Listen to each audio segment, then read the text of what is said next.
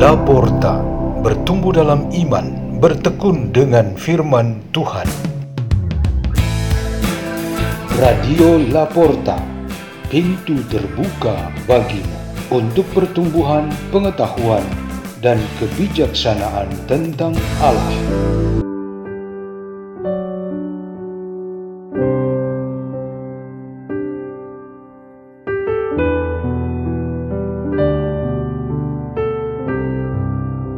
Bacaan dan Renungan Sabda Tuhan Hari Jumat Pekan Biasa keempat 4 Februari 2022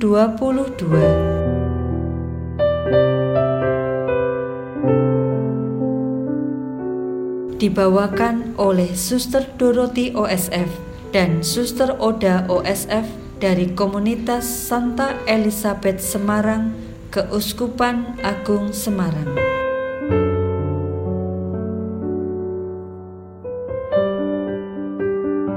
Bacaan dari Kitab Putra Sirat Seperti lemak disendirikan untuk kurban penghapus dosa, demikianlah Daud dipunggut dari orang-orang Israel, sehingga dipermainkan olehnya seolah-olah kambing jantan saja, dan beruang seakan-akan hanyalah anak domba.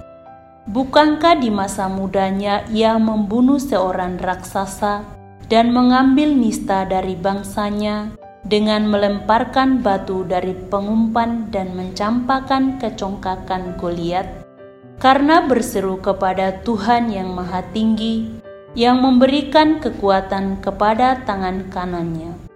Maka Daud merebahkan orang yang gagah dalam pertempuran, sedangkan tanduk bangsanya ditinggikannya. Itulah sebabnya ia disanjung-sanjung karena laksana dan dipuji-puji oleh karena berkat-berkat dari Tuhan ketika mahkota yang mulia dipersembahkan kepadanya. Sebab ia membasmi segala musuh di kelilingnya dan meniadakan orang-orang Filistin lawannya, serta mematahkan tanduk mereka hingga hari ini. Dalam segala tindakannya, Daud menghormati Tuhan dan dengan kata sanjungan kepada Yang Kudus, yang Maha Tinggi. Ia bernyanyi-nyanyi dengan segenap hati dan mengungkapkan kasihnya kepada Sang Pencipta. Di depan mesbah ditaruhnya kecapi, dengan bunyinya ia memperindah lagu dan kidung ia memberikan kemeriahan kepada segala perayaan dan hari-hari raya ditaruhnya secara sempurna.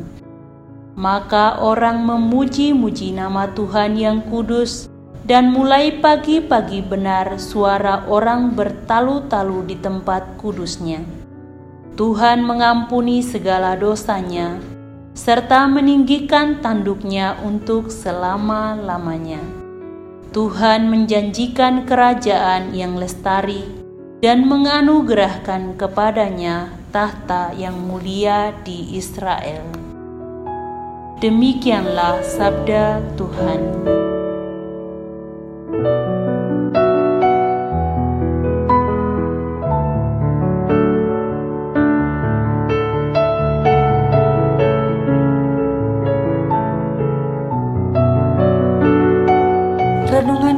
Pada hari ini bertema kata hati kita. Seorang pemuda disukai tiga orang teman wanitanya. Masing-masing mempunyai keinginan yang sama, yaitu supaya dikawini pemuda itu. Dalam keadaan dilema, ia berkonsultasi dengan orang tuanya Bapa dan ibunya memberikan semua pertimbangan yang diperlukan. Kemudian, anaknya diberikan segala kebebasan untuk memutuskan. Ibu berkata, "Dengarkan kata hatimu dan tentukan pilihan yang terbaik." Umumnya, kita mengerti kata hati kita sebagai kebenaran yang memiliki tuntutan moral yang tinggi.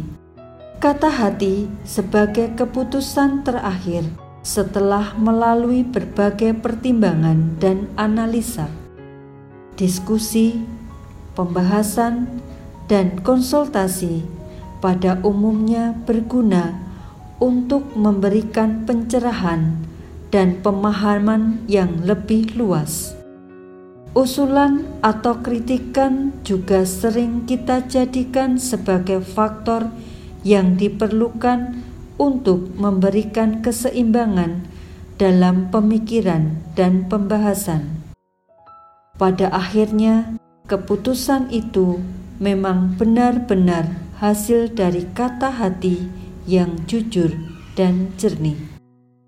Kita mengetahui bahwa kata hati itu adalah suara hati nurani kita.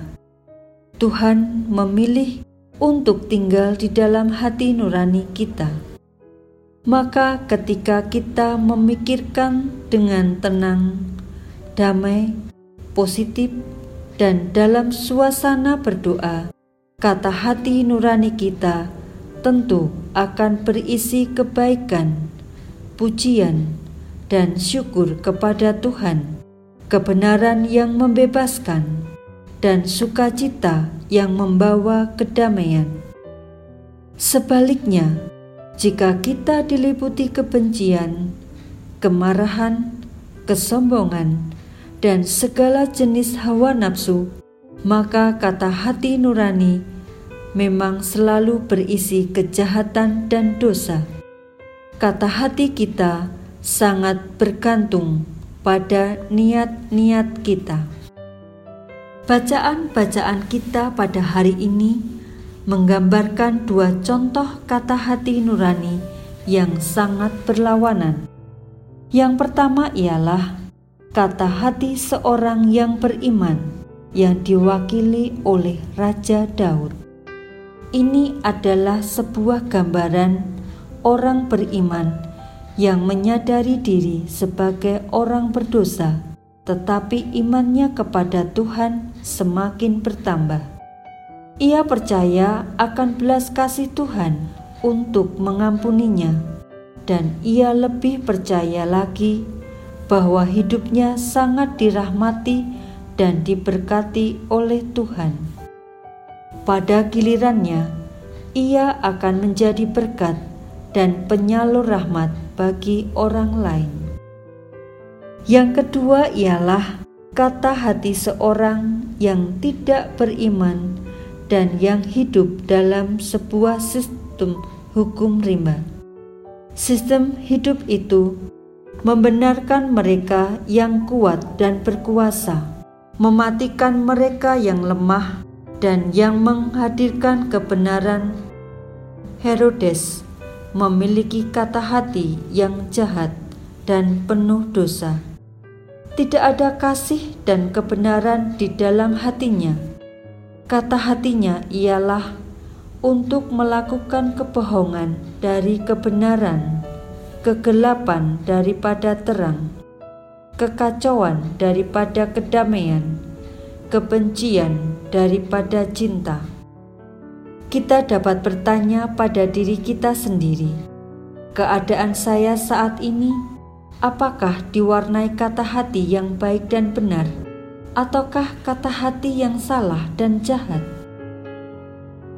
Marilah kita berdoa dalam nama Bapa dan Putra dan Roh Kudus. Amin. Ya Tuhan Yesus, murnikanlah hati kami supaya kami kembali hidup dalam kebenaran-Mu. Bapa kami yang ada di surga, dimuliakanlah namamu, datanglah kerajaan-Mu, jadilah kehendak-Mu di atas bumi seperti di dalam surga. Berilah kami rejeki pada hari ini, dan ampunilah kesalahan kami, seperti kami pun mengampuni yang bersalah kepada kami dan janganlah masukkan kami ke dalam pencobaan, tetapi bebaskanlah kami dari yang jahat. Dalam nama Bapa dan Putra dan Roh Kudus. Amin. Radio Laporta, pintu terbuka bagimu.